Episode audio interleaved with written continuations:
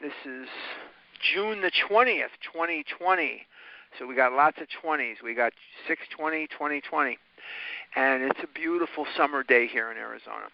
We are, I'm Harlan. We are in the chapter, There is a Solution. And just to kind of review, because last week we were doing the retreat for the uh, people out in Italy, Rimini, Italy, and yesterday I had an opportunity to participate in one of their regular meetings, and it was quite an quite an opportunity. I'm I'm picking up little words of Italian that I never thought I would ever learn, but I guess when you immerse yourself in it, uh, you you you kind of pick things up, which is which is interesting. We're in the chapter There is a Solution, and if you read the title of the chapter there's two ways to read it.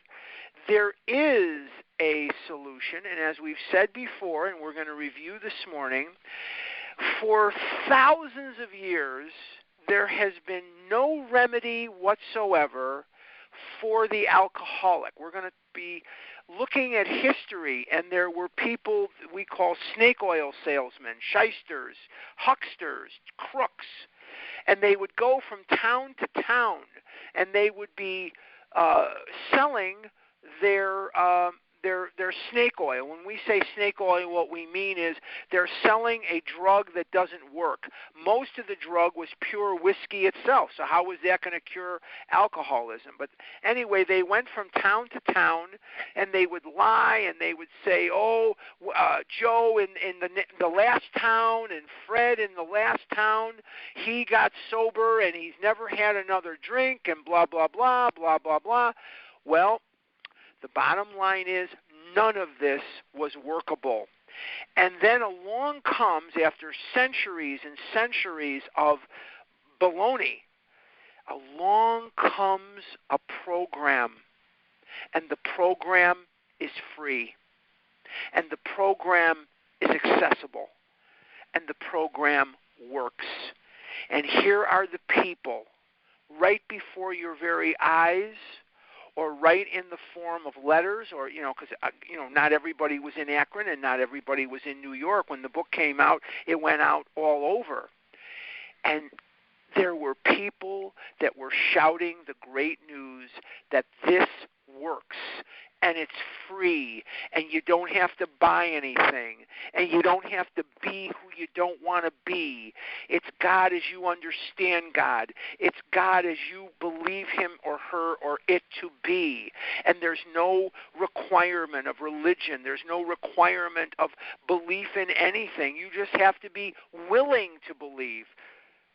Willing to believe in what? Willing to believe that there is a power greater than yourself which will restore you to sanity. And we've talked about this before, but we're going to talk about it a little bit again today. If the second step, and we're talking really more about the first step, if the second step had been uh, willing to believe, came to believe that a power greater than myself could restore me to abstinence or restore me to sobriety, there would have been a much lower ceiling on the program. But when it says came to believe that there's a power greater than myself that could restore me to sanity, sanity is much more open ended. Sanity is much more protracted. It's much more widespread.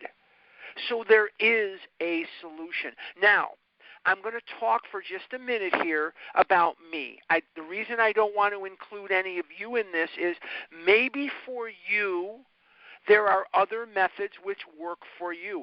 That is fine, and I'm not denigrating that. I'm not here to be your judge and jury. But when I read the title of this chapter, and the title of the chapter is There is a Solution for me, that means I'm emancipated from one of the duties in life that is most difficult for me. And what is that duty in life that is most difficult for me? That duty is making decisions. I always had a hard time making a decision about anything. That's why when I find something that works, I kind of stick to it. I kind of gravitate toward it because I'm not one of those out of the box thinkers. I wish I was at times. I wish I was the sort of fella that found it very easy to kind of think out of the box. I'm not that guy. So there is a solution, makes it very easy for me. I don't have to ask around, say, of the A, B, C, and D method of recovery in Overeaters Anonymous, which one should I choose? I remember I'm 66 years old. About a year ago, or a little more than a year ago, I had to make some decisions regarding my health care because I was going on a government uh, health, uh, uh Medicare. I was going on something that I had to make choices on my supplements. And boy, I had a hard time with that because one person tells you this, and the next person tells you the polar opposite of that, and then the next person tells you something uh, uh incredibly and, and, and undeniably different from the first two. So, what's a fella to do? What's a fella to do? So I sat down and I made a decision. It turned out to be the right one. And I had a little help from one friend of mine. I listened to this person and he helped me, and it was a really, really good decision. But when it says there is a solution that emancipates me from that most unpleasant of tasks, which is making a decision because I'm always going to be the type of guy that if I chose the blue pants, I'm going to be looking over my shoulder thinking I should have chosen the red pants. I should have chosen the brown pants. I should have chosen the white pants. Whatever that may be. See, I can only mention white pants because it's between Memorial Day and Labor Day. Otherwise, I couldn't mention the white pants. It would be inappropriate, but I can now because it's June. So, anyway, there is a solution makes it much much easier for me and as we just covered it is a solution that works. And we're talking in this chapter about the vital nature of the fellowship and that fellowship is extremely important. Now why is the fellowship so important? I want to make it very clear a person cannot recover on fellowship alone. That is not going to happen. Believe me, I've tried it. But what's vital about the fellowship is they have a group of people that have what I want. And what is it that you have? What is it that you seem to have that I want so desperately? You have recovery from a seemingly hopeless state of mind and body. You are recovering from a hopeless state of mind and body, and you are released from your desire. You are released from your desire to eat compulsively and you have been released happily if you've worked the steps. So if you've worked these steps, you are not only emancipated from your desire to eat, you're happy in your release. And I have to have a place where I can come and know that when I speak, you understand. When you speak, I understand. And the reason for this is we speak and we understand the language of the heart. I couldn't be honest with my friends about anything with the eating there's no way I could have done that. They would not have understood. And I became convinced of that as a five and a six and a seven year old because the more I tried to talk to people, the more I found that they just told me the same thing over and over again. Be they adults, be they children, be they tall, short, whatever. They told me, don't eat so much, you'll feel better. Use your willpower. Push yourself away from the table. When you eat, drink water before you eat, and it'll kill your appetite. You can have one. Don't eat more than one. And all that stuff was just nonsense, narishkeit for a person like me. There was no way that I could eat one cookie, one candy bar, one whatever. You can plug in all your situation I could not just eat one. I didn't know I had a physical allergy and I didn't know I had a twist of the mind.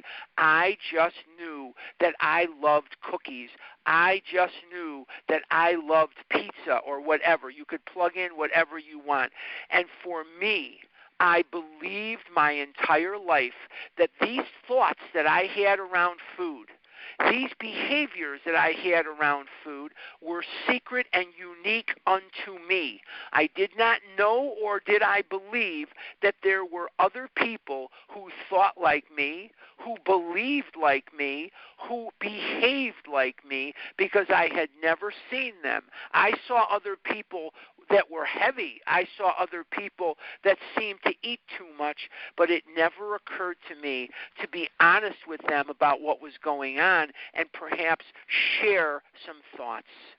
The only thing we knew to share were where we like to binge. So I came into Overeaters Anonymous and I saw people, some men, some women, and some were whatever, but I never in my entire life found a group of people that could comfort me because of their honesty and because of their openness about a seemingly hopeless state of mind and body. And I remember very distinctly, it was a Thursday night. I was at Swedish Covenant Hospital in Chicago, Illinois. I'm from the north side, so Swedish Covenant Hospital was right by my house. And I went there, and it was a Thursday night meeting, and the speaker's name was Della F. And she wouldn't mind me telling you that. And Della was, at that time, the mother of a five year old and a three year old. And she was a Roman Catholic housewife. And she drove a Cadillac sedan DeVille, a brand Cadillac, and she used to park it in the in the area there near the hospital. And I used to think to myself, man, if I just had a Cadillac like that, man, my life would just be fantastic. And she wore very nice clothes, and she was always very, very put together. Funny thing is, that three year old and that five year old today are both married with children older than that, and they're adults, and, and, and it's funny how time goes. But anyway, the speaker on that Thursday night was Della F. And she got up there and she had uh, the microphone, and there was probably 125, maybe 150 people in that room because we used to get people in Chicago from the treatment centers. We had uh, we had a lot of treatment centers, and in Chicago we had the Radar Rader, not Radar. Rader Institute, Dr. Rader wrote something in the Brown Book for Overeaters Anonymous, and we also had in Park Ridge, we had the Parkside Parkside Treatment Center, and they would come in buses, and there'd be buses outside the meetings, and they would come in with their hospital plastic on and stuff like that. And that's one of the big reasons that OA is so much smaller today is the insurance companies pulled the funding on the treatment centers. But that's an outside issue. I'm just mentioning it for the sake of the history, in case you're wondering.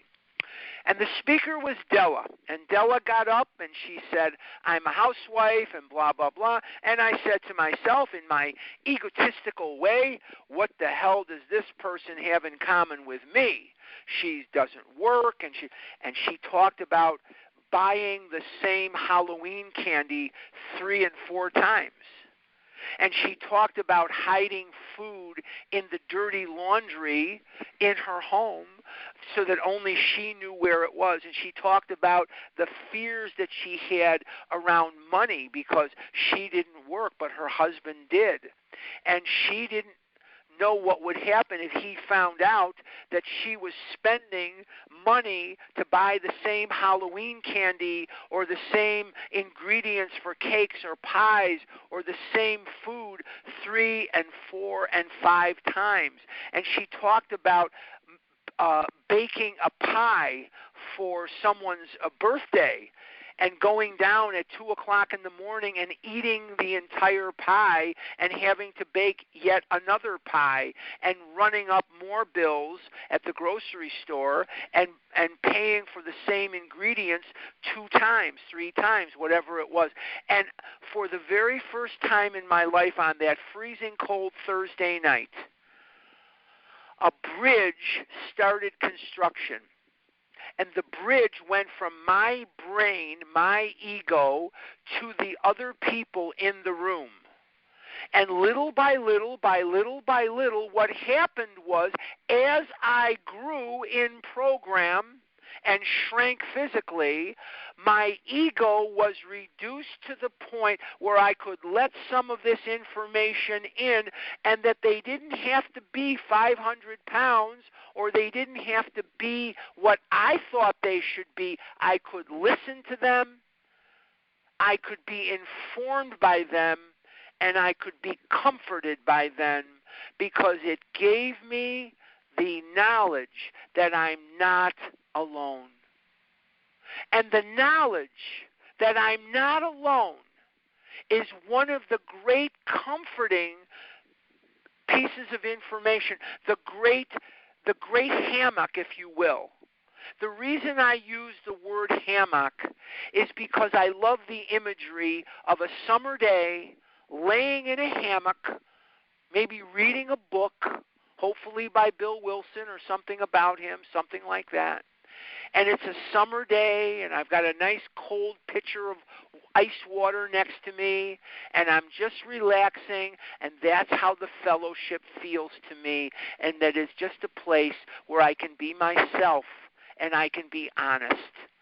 And that Thursday night at Swedish Covenant Hospital, that bridge that started construction little by little became a four lane highway.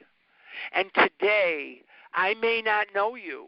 I may not ever talk to you more than once on the phone or twice on the phone, but you are me and I am you. And I have many friends. I'm very lucky. I have friends who live here in Arizona and I have friends who are back home in Chicago that I have known my entire life. I know everything about them. I knew their grandparents. I knew their great uncles, their great aunts. I cried at the funerals. I danced at the weddings. I danced at the bar mitzvahs.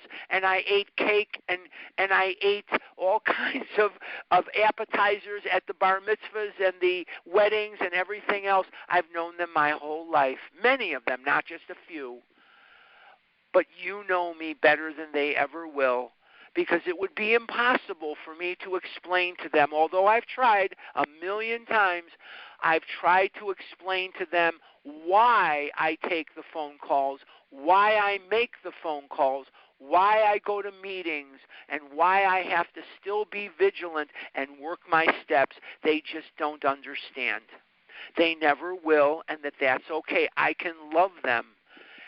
And no matter how well or how unfamiliar, uh, how well I know you or how well I don't know you, you and I, be you male, be you female, be you black, be you white, be you green, be you yellow, be you straight, be you be you uh, homosexual, doesn't matter. It doesn't matter. We are one we are one, and that we speak and we understand the language of the heart.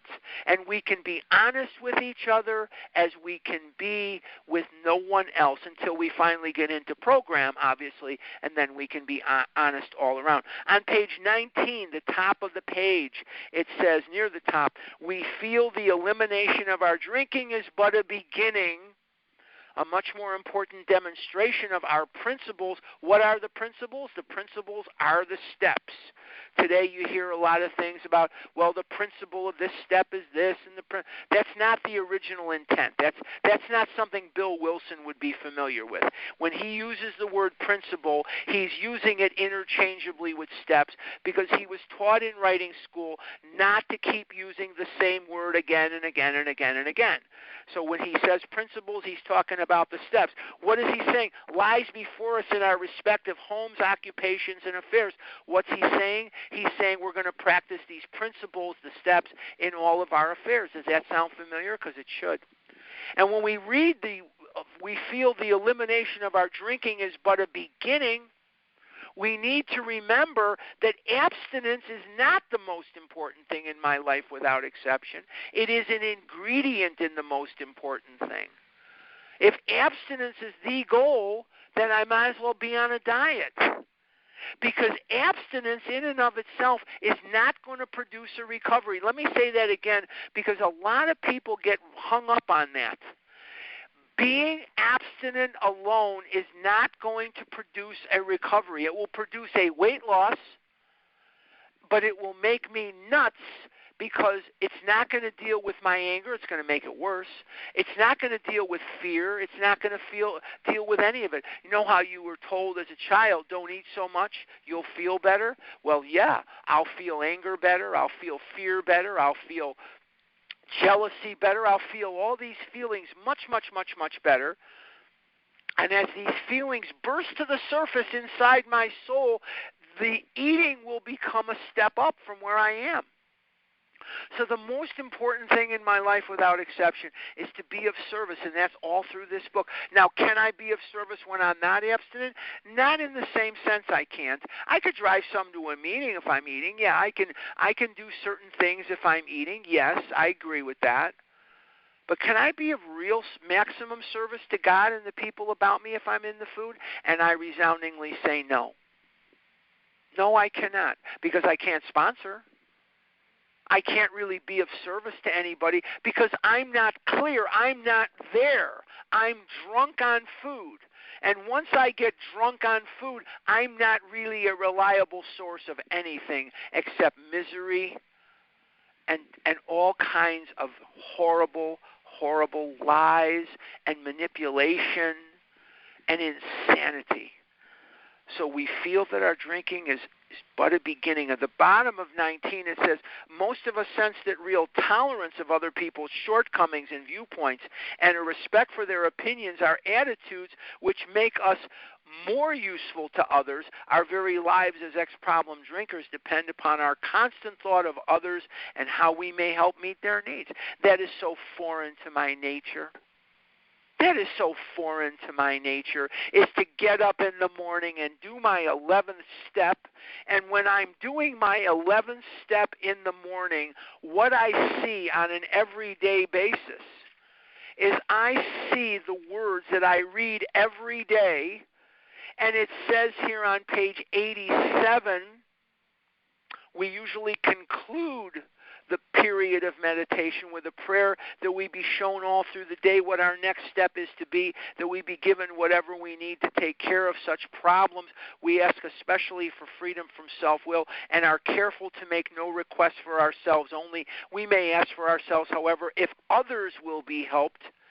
We are careful never to pray for our own selfish ends. Many of us have wasted a lot of time doing that. It doesn't work. You can easily see why that is so foreign to my nature is to think of others before myself. Because you see i became convinced at a very early age i had a mentally ill mother. My mother was uh, my mother was mentally ill. My mother had three personalities. She could be a three year old she could be a screaming raving lunatic. Or she could be a pretty together person. But you never knew what you were going to get or you never knew how long it was going to last.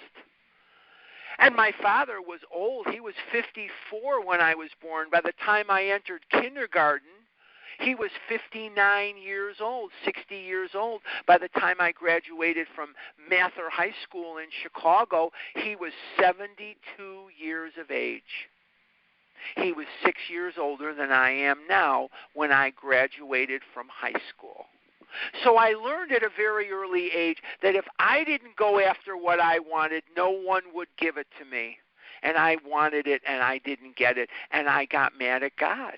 And I got mad at the world. And I became a jealous, petulant child. And the only thing that gave me solace, the only thing that gave me peace was food. Food quieted the demons.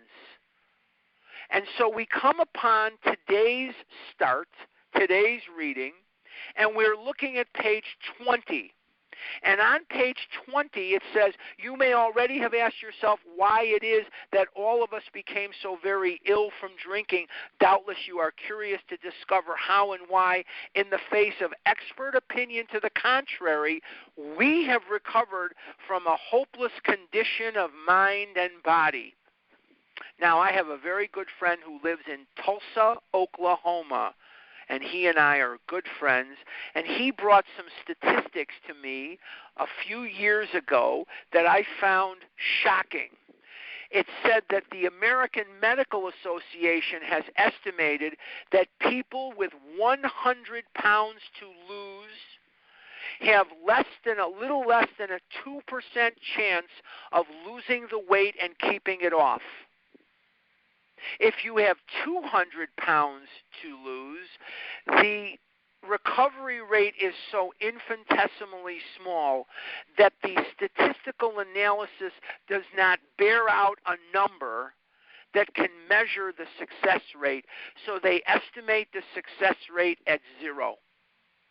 Now, not everybody is a compulsive overeater to the point like me where you get very overweight. We have people on this line or people that are going to listen on the recordings that engage in other behaviors. I have a friend of mine, and she's a very good friend of mine, and she lives in Colorado.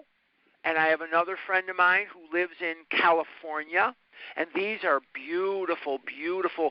They look like movie stars. If you see them, they look like movie stars. You'd never know in a million years, right, that there's a problem. And they are anorexic. They get a high from starving themselves. They get a high from not eating. They get that, what Dr. Silkworth calls, they get that effect. What is the effect? The effect is the sense of ease and comfort that comes instantly by not eating in their case, by starving yourself. They get a high from that. They also engage in bulimia. They one of my friends is an exercise bulimic. She will go and run and bike and go to the gym for five and six and seven and eight hours to burn off the food that she just ate. And that means that she had all kinds of skeletal and muscular problems and all kinds of problems with joints and all kinds of pain in her life because of her exercise bulimia. Are they the same? Yes, they are. So the statistical analysis for people that engage in those behaviors is also very small. And I have another friend, I've, and I've said this. They the behavior is they they vomit their food. They regurgitate deliberately so. They regurgitate up their food. So it doesn't matter whether the statistical analysis is for the morbidly obese or for the person who's not morbidly obese. These are dumpster diving, bottom of the barrel, gutter, compulsive overeaters. Maybe you're in their category, not mine. Maybe you're not the type of person that was significantly overweight in your life. It doesn't matter. It doesn't matter. so we see, it says here, we have recovered. Now, the, the fact that I love this story is right here in this paragraph. I love this story. This is one of my favorite stories. I got to tell this story. And I'm very sad to report that this probably isn't going to happen this year because I think they're going to do the OA birthday on Zoom. I'm not 100% sure, but I'm about 90% sure. I love going to the OA birthday. It's in January every year, Martin Luther King Jr.'s birthday weekend in Los Angeles and we go, I go, uh, not we, I go, and every year there are people, and one of them is one of the people that I just got done telling you about. They love to go to the ocean and they go out there and they do their 11 step prayer and meditation at the Pacific Ocean. And they come back around 7 in the morning and they clap their hands in the lobby of the hotel and they say, what a miracle! What a miracle! The sun came up and it was beautiful. I'm not doubting that it was beautiful. I'm not doubting any of that. But the real miracles are in that hotel, and they are some of them. The real miracle is that there are compulsive overeaters who are not eating compulsively, and bulimics that are not purging, and anorexics that are not starving. And because of the steps, and because of a program called Overeaters Anonymous, found in a book called Alcoholics Anonymous, they are not doing those things against statistical odds, and they are happy in their release. That's the miracle. I'm not I'm not denigrating the sunrise over the Pacific Ocean. I don't know if it compares to the sunrise over Lake Michigan. I'm not sure. But what I can tell you with certainty is the greatest miracle that I've ever seen and I've seen a lot of them. I saw the Cubs win the World Series, and you know, I I've seen a lot of. I saw my daughter being born. I cut the umbilical cord. They handed me a scissors. I cut the umbilical cord when my daughter was born. I've seen a lot of miracles in my life, but the greatest miracle I've ever seen is a person who was given up for dead, who is still alive and thriving and passing this information to the new person. That is the miracle. And it says here if you are an alcoholic who wants to get over it, you may already be asking, What do I have to do? It is the purpose of this book to answer such questions specifically. Now, let's take a look at that sentence. It is the purpose of this book to answer such questions specifically. Now, I want you, if you want to, I'm not going to force you, I want you to go to page 45. And on page 45 of the big book of Alcoholics Anonymous, it says in the middle of the page, well, that's exactly what this book is about. I'm on the second paragraph of 45. Its main object is to enable you to find a power, capitalized, he's talking about God, greater than yourself, which will solve your problem, singular. That means they say that the purpose, the main object of this book is to help me find a power, enable me to find a power that will solve my problem. Is that consistent with it is the purpose of this book to answer such questions specifically? Remember that the book was written by people who were convinced that only a spiritual awakening or spiritual experience would drive out the compulsion to drink. Is this consistent? Yes, it is. Now, in the foreword to the first edition, forward to the very first edition, and I'm looking now, if you have a fourth edition, I'm looking at XIII. In the fourth edition, this would be on XIII it says in the middle of the first paragraph, it says to show other alcoholics precisely how we have recovered is the main purpose of this book. So, three times, you can go back to page 20 now. Three times in the book, the book will tell you what its purpose is. The purpose of the book is to pass to you these steps specifically how to work them, when to work them, what to do, what happens if you don't, and what happens if you do. In each step, there is warnings, promises, prayer. Warnings, promises, and prayer. So you have a book that is designed to show you what we've done and to answer questions.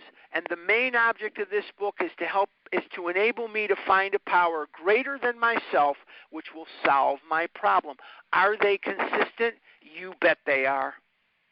You bet they are. So, this is very important information. Now, before we leave this subject of why the book is written, I also want to impress upon anyone listening that is a sponsor that it is inherent in the duties of a sponsor to impress upon the sponsee that if that is the main object of this book, that damn well better be the main object of my life. What is the main object of my life? The main object of my life is to help me find a power greater than myself, which will enable me excuse me. To, the main object of this book is to help you find a power greater than yourself, which will help you solve. Which will, sorry, I don't know what's, I don't know, I don't know what's wrong with me. Anyway, sorry. the main object is to enable you to find a power greater than yourself, which will solve your problem. That better be the main object of my life. Because any main object of my life is going to fall short. I want to make it so that if this is the main object of the book, it's the main object of everything that I do. It's very important that we impress this. So many sponsors today, and I don't want to be overly critical. I'm not diminishing step one. I'm not saying that step one is not important. But there are so many sponsors today that are spending so much time on step one with the red light foods and the green light foods and the yellow light foods and the warning signal foods and the foods that say don't jump off a bridge or whatever, and that's fine. We have to spend time on this too, but we have to do it quickly. It doesn't have to take a long period of time. And the best way to teach it is to keep teaching it to others and others and others and others. If you don't teach it incessantly, you will not retain the information. It just isn't going to happen. And the purest form of teaching is repetition. Purest form of teaching is in repetition. Okay. We will tell you, we shall tell you what we have done. In other words, I'm not going to tell you what to do. I'm going to tell you what we have done. Notice it's in the past tense. And this is the influence of the noted psychiatrist Dr. Howard up in New Jersey. And through Hank Parkhurst, Dr. Howard got a copy of one of the chapters. Actually, the chapter wasn't even finished yet. It was um, it was in mimeograph form. You could probably get you know, you could get 50 grand for something like that today, for God's sakes. You get 50, 60 grand for something like that if you had a mimeograph copy. But anyway, Dr. Howard got a hold of it, and he went to Bill Wilson and he said, "Look, you could do what you want. It's your book. It's not my book, but I'm just going to share something with you. He says, write the book in the declarative, not the imperative. What's the difference between the declarative and the imperative? In the imperative, if you want a good example of the imperative, chapter 7 is in the imperative, and some of chapter 8 is in the imperative too, as 9 and 10. But instead of saying, do this, do that, don't do this, don't do that, which alcoholics are not going to respond to. We are immature, sensitive rebels immature, sensitive rebels. You tell a compulsive overeater or an alcoholic to go east, they're going to go west, north, or south. They're not going to go east. For some reason, in our egotistical zeal to show how smart we are, you give us the right answer, and we got to sh- we got to try every wrong answer imaginable before we'll come back and do the right answer. That's just part of our mishigas. That's just part of our craziness, isn't it? We've tried every damn wrong answer imaginable, haven't we? The diets and the surgeries and the hypnotism and getting your jaws wired shut and having the urine of pregnant women shot up your butt and all this other. I mean, it's just it's just crazy, meshuggah. How many things we've tried? And the answer was here all along. But it's very important that we note how brilliant this is, how God given brilliant this is, that Dr. Howard, is it odd or is it God?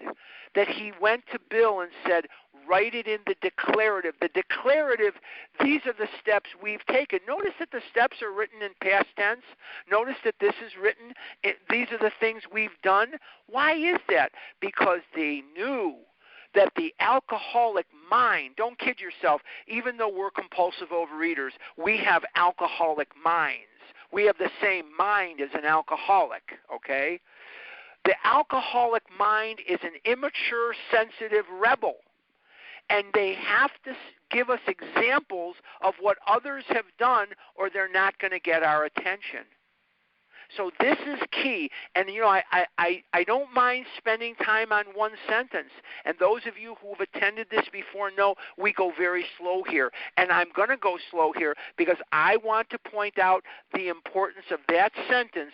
We shall tell you what we have done. In your mind, try this on for size. Go in the dressing room and try this on for size. If they said, we shall tell you what to do. Try that on for size in your mind. We shall tell you what you must do, or we shall tell, however you like to phrase it. We shall tell you what you have to do. Right then and there, most of us are going to walk out. But when they say, we shall tell you what we have done, now we can watch the rest of the procedure because nobody is telling us what to do. All they're doing is showing us. They're demonstrate. What does it mean to demonstrate? It means to show by example. What did what did Saint Francis say? I I love Saint. I'm a Jewish boy, but I love Saint Francis, who is a Jesuit priest. I pray his prayer every morning for part of my step 11 is the Saint Francis prayer. I love that prayer, and I figure if it was good enough for Bill Wilson, damn it, it's good enough for me. Saint Francis said, "Preach the gospel, and if you must, use words." So we shall tell you what we have done. Very key very key. Before going into a detailed discussion, it may be well to summarize some points as we see them. How many times people have said to us, I can take it or leave it alone. Why can't he? Why don't you drink like a gentleman or quit? That fellow can't handle his liquor. Why don't you try beer and wine? Lay off the hard stuff. His willpower must be weak. He could stop if he wanted to. She's such a sweet girl. I should think he'd stop for her sake. The doctor told him that if he ever drank again, it would kill him. And there he is, all lit up again. You look at these sentences, and if you're me, you see your life. Well intentioned people, some with MD at the end of their name, some with PhD at the end of their name some with MD, PhD at the end of their name, some with all kinds of letters at the end of their name, would say to me, Don't eat so much, you'll feel better. Just eat half. Drink water before you eat. Then you won't be as hungry. Put a picture of something on the refrigerator that you really, really want, and every time you go to the refrigerator, you'll think not to eat. Why don't you think of food as poison? Why don't you, in your mind, draw a picture of a skull and crossbones and put it over where it says Twinkies, or put it over where it says Kit Kat, or whatever that may be? Now, we're laughing. I can hear some of you laughing, even though the lines are muted. That's funny to us because it's stupid. What it shows isn't maybe stupid, isn't the right word. It's ignorant. It's ignorant.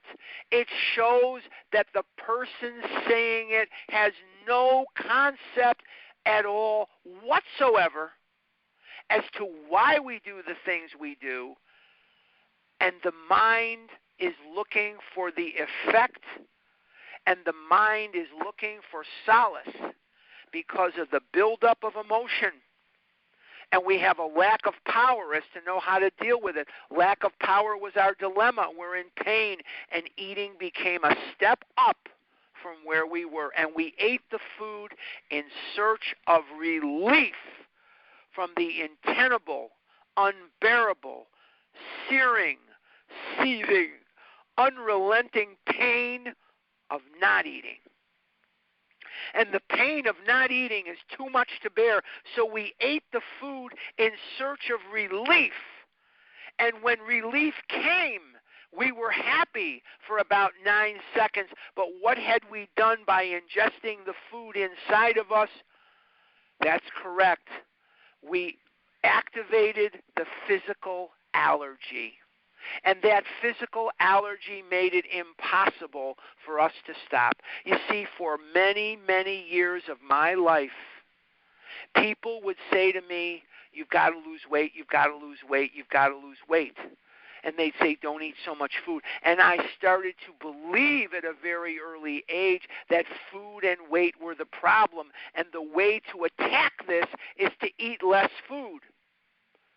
Yeah, eating less food is great.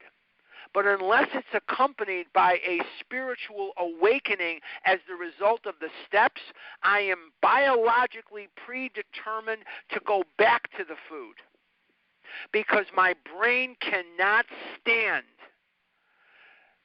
the feelings that overcome me when I'm not eating. It cannot stand it. It cannot tolerate it. We are biologically predetermined to eat or starve ourselves to death. Karen Carpenter was 34 years old. She weighed 94 pounds and died. Did she have enough money? You bet she did. She had the voice of an angel. She had released records that made it to the top. She was on TV. She was on the radio. She was played in, in her music was played all over. Didn't save her. Mama Cass Elliot, part of the Mamas and the Pops. If you don't know who these people are, you can Google them if you're too young. Mama Cass Elliot died London Palladium, 400 pounds. Mama Cass was a very famous singer, very famous she was on TV and she was on the radio and her music was played all over and she was 400 pounds and she died at a very young age jewish girl. She was a very very uh wonderful but wounded person and she was wounded because of the food. Very wounded because of the food. So the the solution is not of this earth the reason is not of this earth. It's there's only one solution, and that is the spiritual awakening that comes as the result of working the steps. Now, these are commonplace observation, uh, excuse me, commonplace observations on drinkers, which we hear all the time. Back of them is a world of ignorance and misunderstanding, and we just covered that. We see that these expressions refer to people whose reactions are very different from ours. I am not an alcoholic. I don't want to. I don't want to because it's not abstinent. It's got sugar and it's got all kinds of things in it that are going to lower my inhibitions. And if you lower my inhibition, I'm probably going to make chicken an endangered species, or I'm going to make cows an endangered species. But I could drink a half a beer every month or every year and no more and it would I wouldn't need any discipline. I wouldn't need any program. I wouldn't need meetings. I wouldn't need a book. I wouldn't need steps. I'm not an alcoholic. So I don't understand why people can't just drink a half a beer and leave the rest alone. I don't get it. But I know enough to realize that that thinking that th- it doesn't apply to the alcoholic. It doesn't apply to the alcoholic. Uh, about uh, two years ago, June 5th of 2017, 2018, excuse me, 2018, I had the second of my knee replacements. In June of 2018, I had my knee replaced. It was I've had two hips replaced and I've had two knees replaced. I wish they had a brain replacement. I'd sign up tomorrow. But anyway, I came home and I had a bunch of hydrocodone, and I had a bunch of uh, tramadol, and I had a bunch of Percocet, and I had a bunch of stuff that was prescribed to me by the surgeon and the doctors and the physician's assistant. As you move through the process of getting better, they change your pain meds. But when you first come home, you're on hydrocodone. You're on very strong painkillers. I mean, they just replaced my knee for crying out loud about the first of this year, about the first of this year, I found a bottle of hydrocodone and I threw it out. Not a whole bottle, a half a bottle, and I threw it out. And the reason that I threw it out is I have no intention of taking it.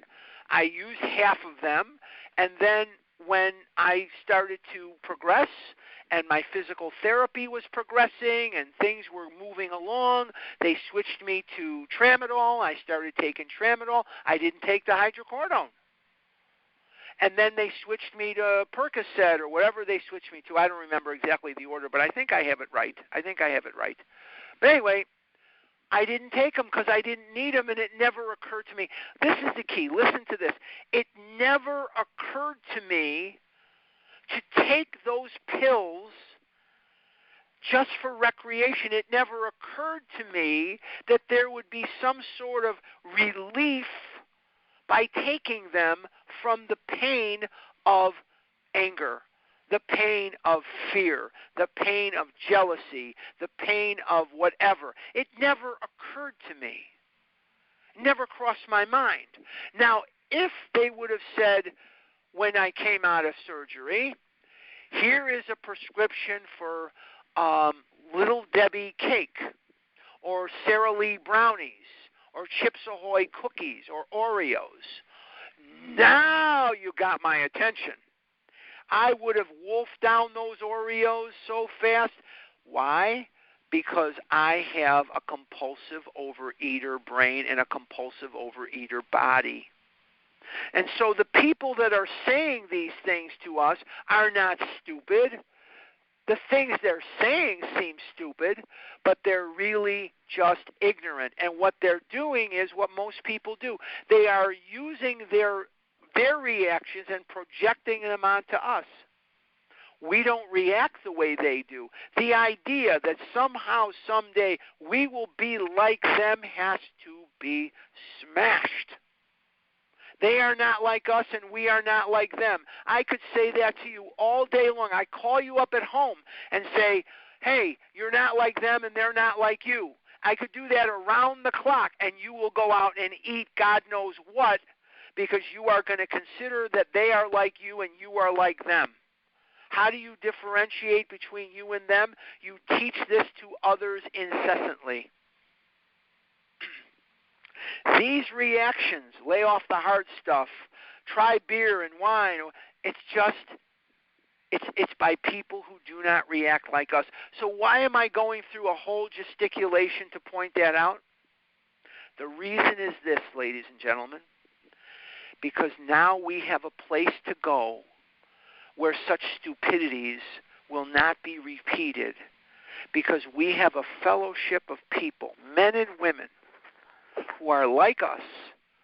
We can reach out to them and they will not say things like that because they understand. They just know. And they're not going to say those dumb things and those dumb things made us eat even more if you're anything like me. So thank God for the fellowship. Thank God for those who speak and understand the language of the heart.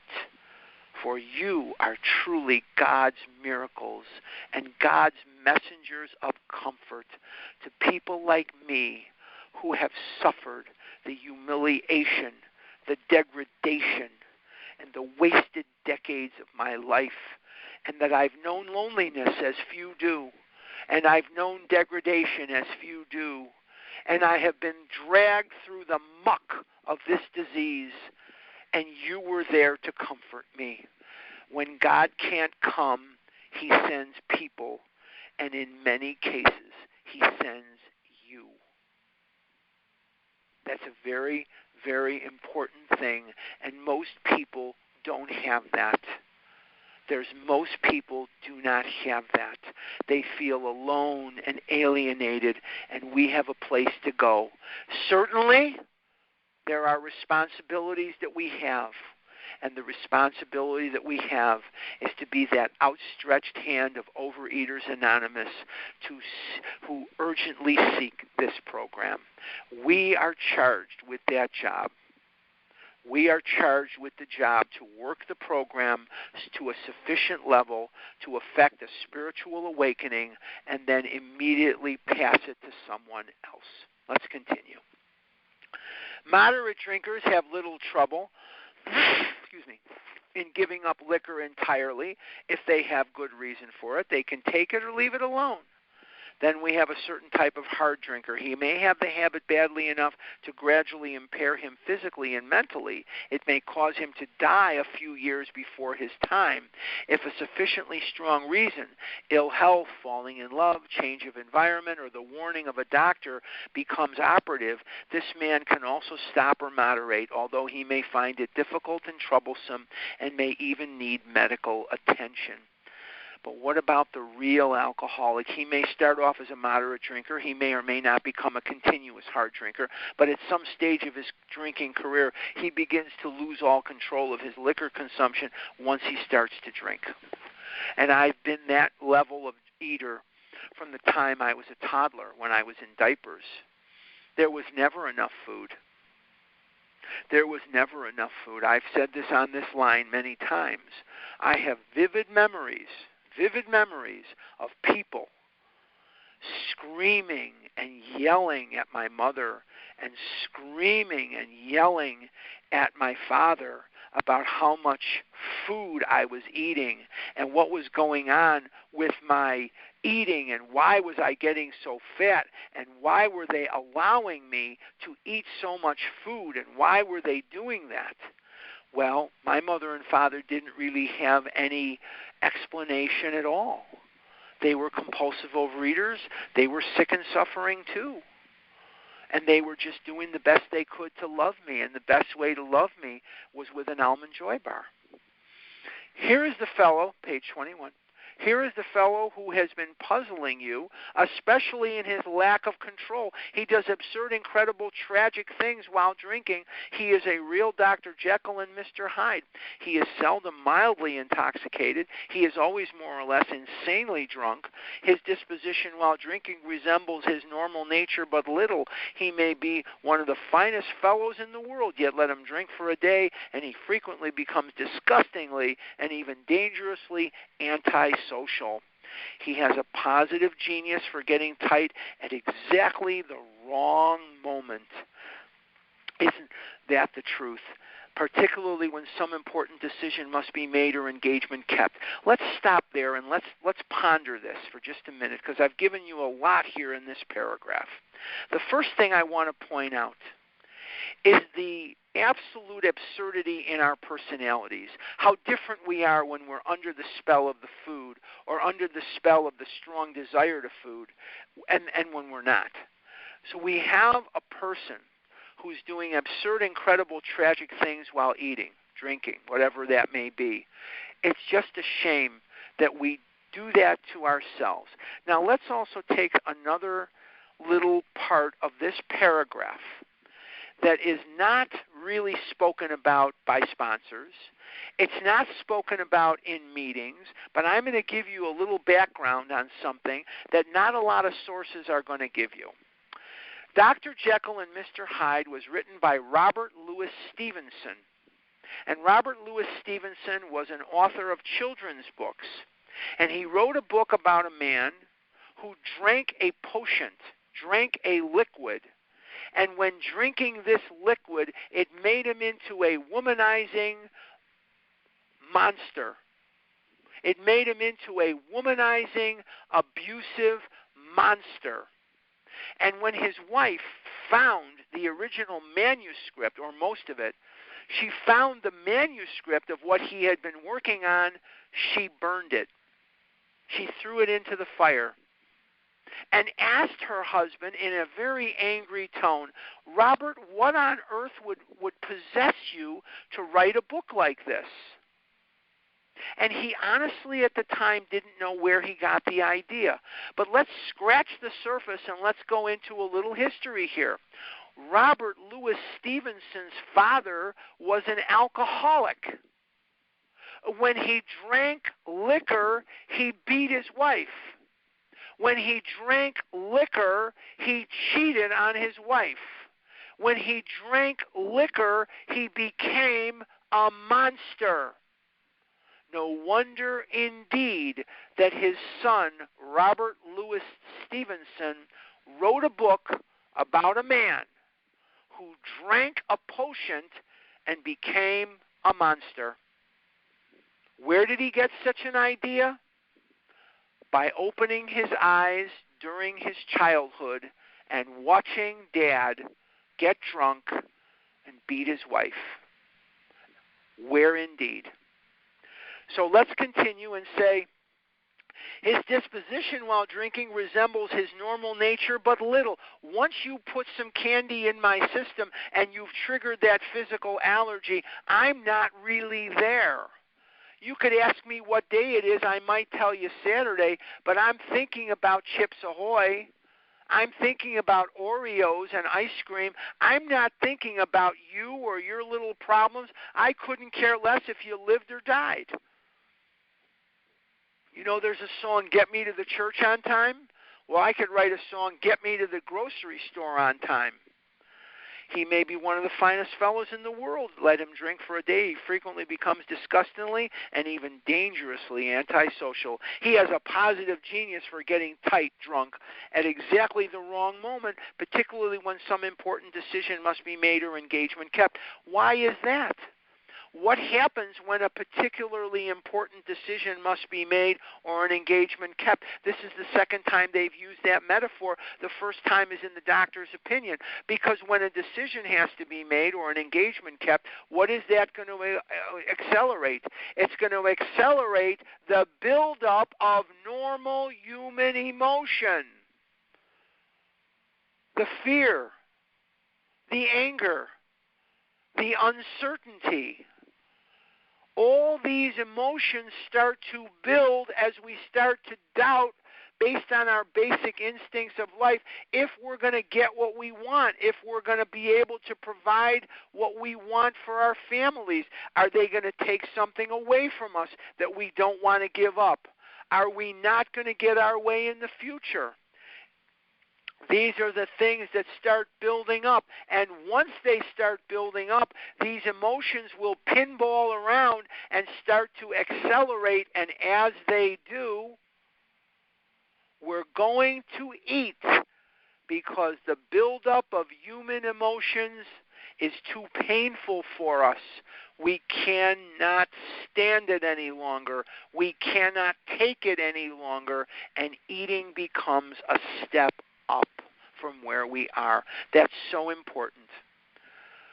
He is often perfectly sensible and well balanced concerning everything except liquor, but in that respect, he is incredibly dishonest and selfish. Did you eat that? No. Where did that money go? I don't know. You give me any type of disease behavior, and the very first thing that's going to go out the window is the truth the first victim of compulsive behavior eating, gambling, sex addiction, love addiction, alcoholism, drug addiction. It doesn't matter what the addiction is. The first casualty of addiction is the truth.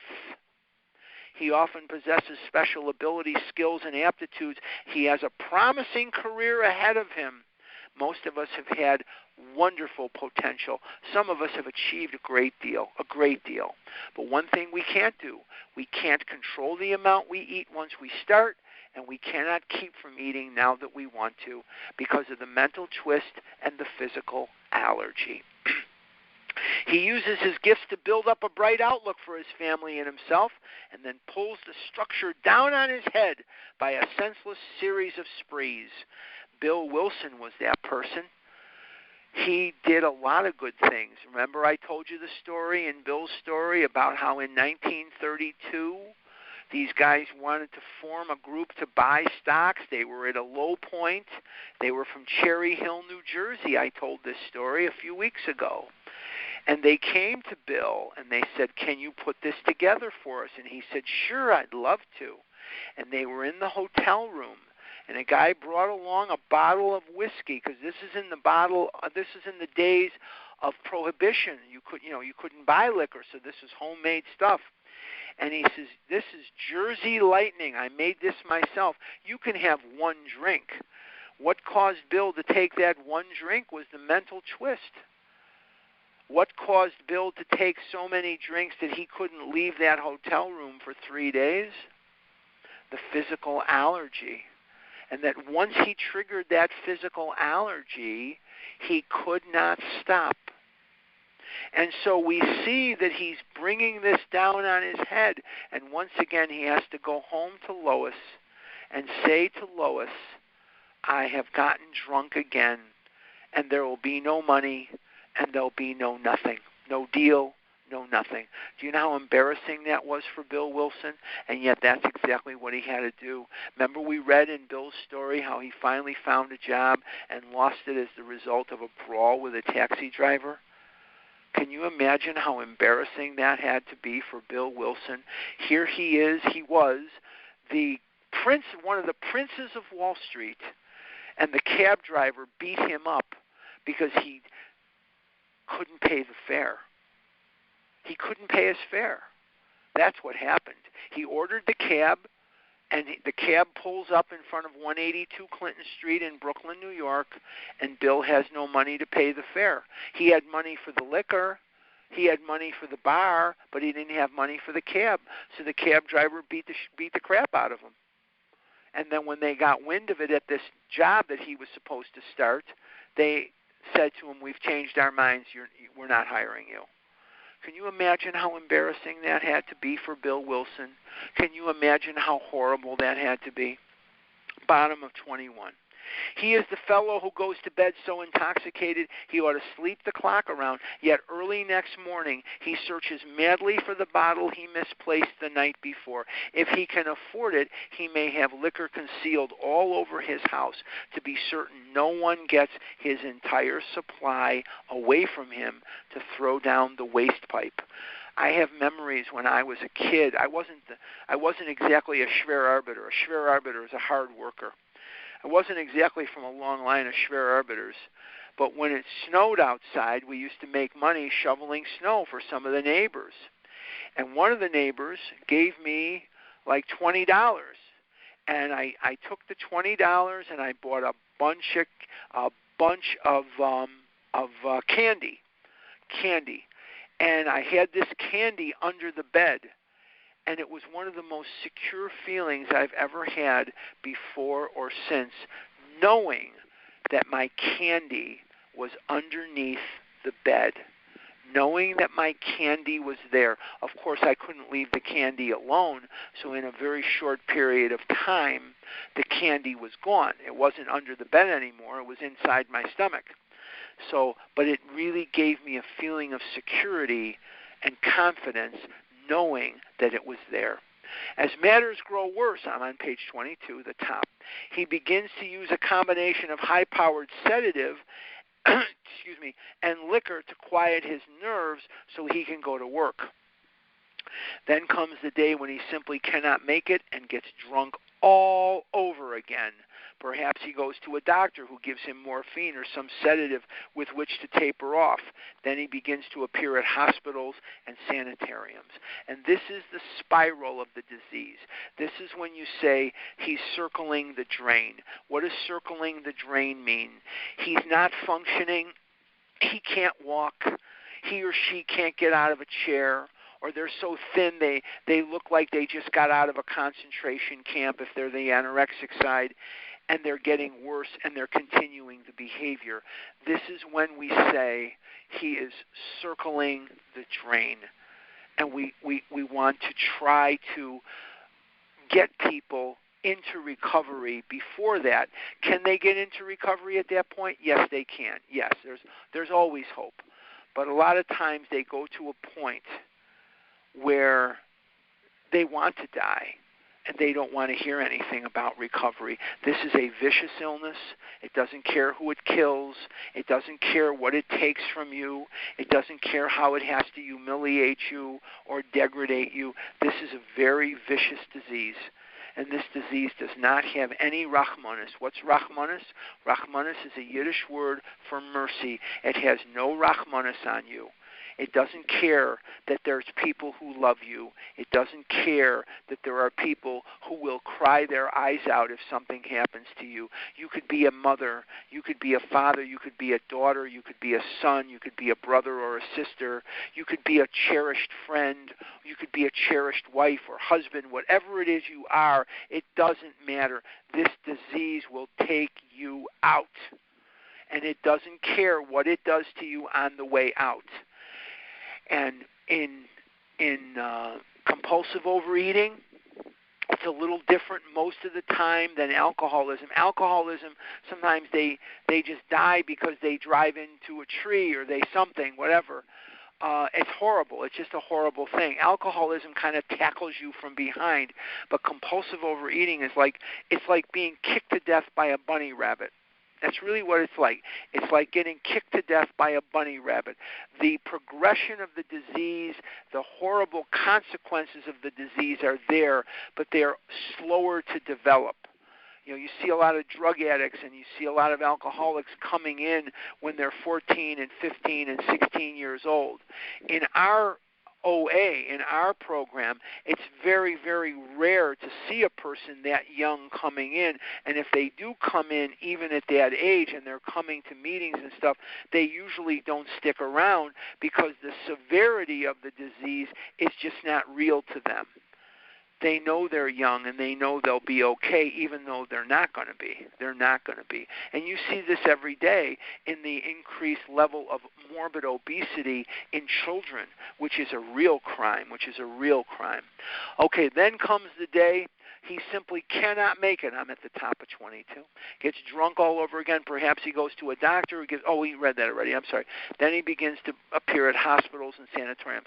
This will be the last paragraph we'll cover today. This is by no means a comprehensive picture of the true alcoholic, as our behavior patterns vary, but this description should identify him roughly. Now, once again, I'm on the obese compulsive overeater side of this. I am on the much too fat uh, side of this. There are those of you who are anorexics. There are those of you who are bulimic. There are those of you who are both, or you may be a combination of all three. It doesn't matter.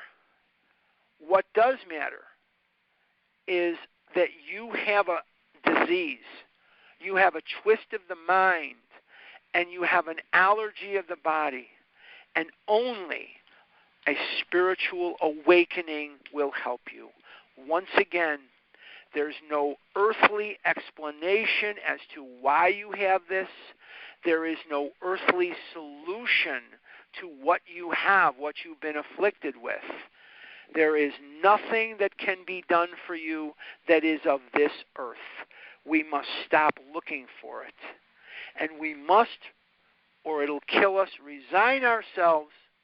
We must resign ourselves to the idea that we are permanently different from others and that in order to recover, we're going to have to work these steps and work them quickly, not slowly, quickly like our hair's on fire, and we work them as the top priority of our life.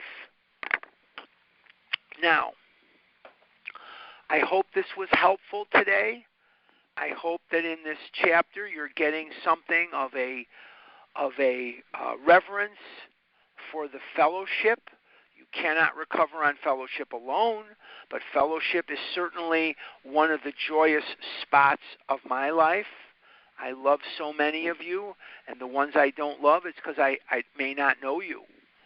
But the bottom line is, you are all my teacher. You are all my Savior. You are all my knights in shining armor. And without you, I'm screwed.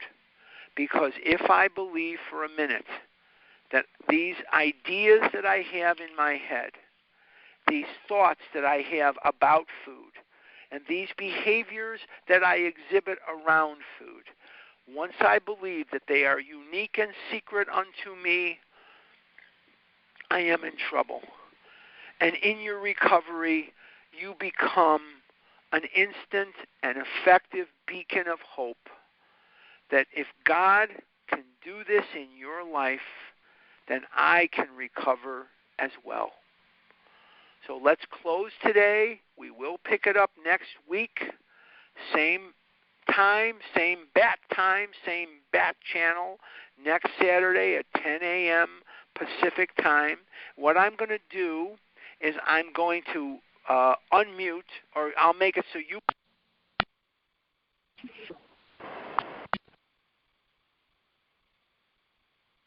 Okay, you can now unmute yourself. I'm also going to stop the recording, not because this is not good to record, but I'm thinking of it. And sometimes if I don't think of it, you know, I'm not getting any younger here. I,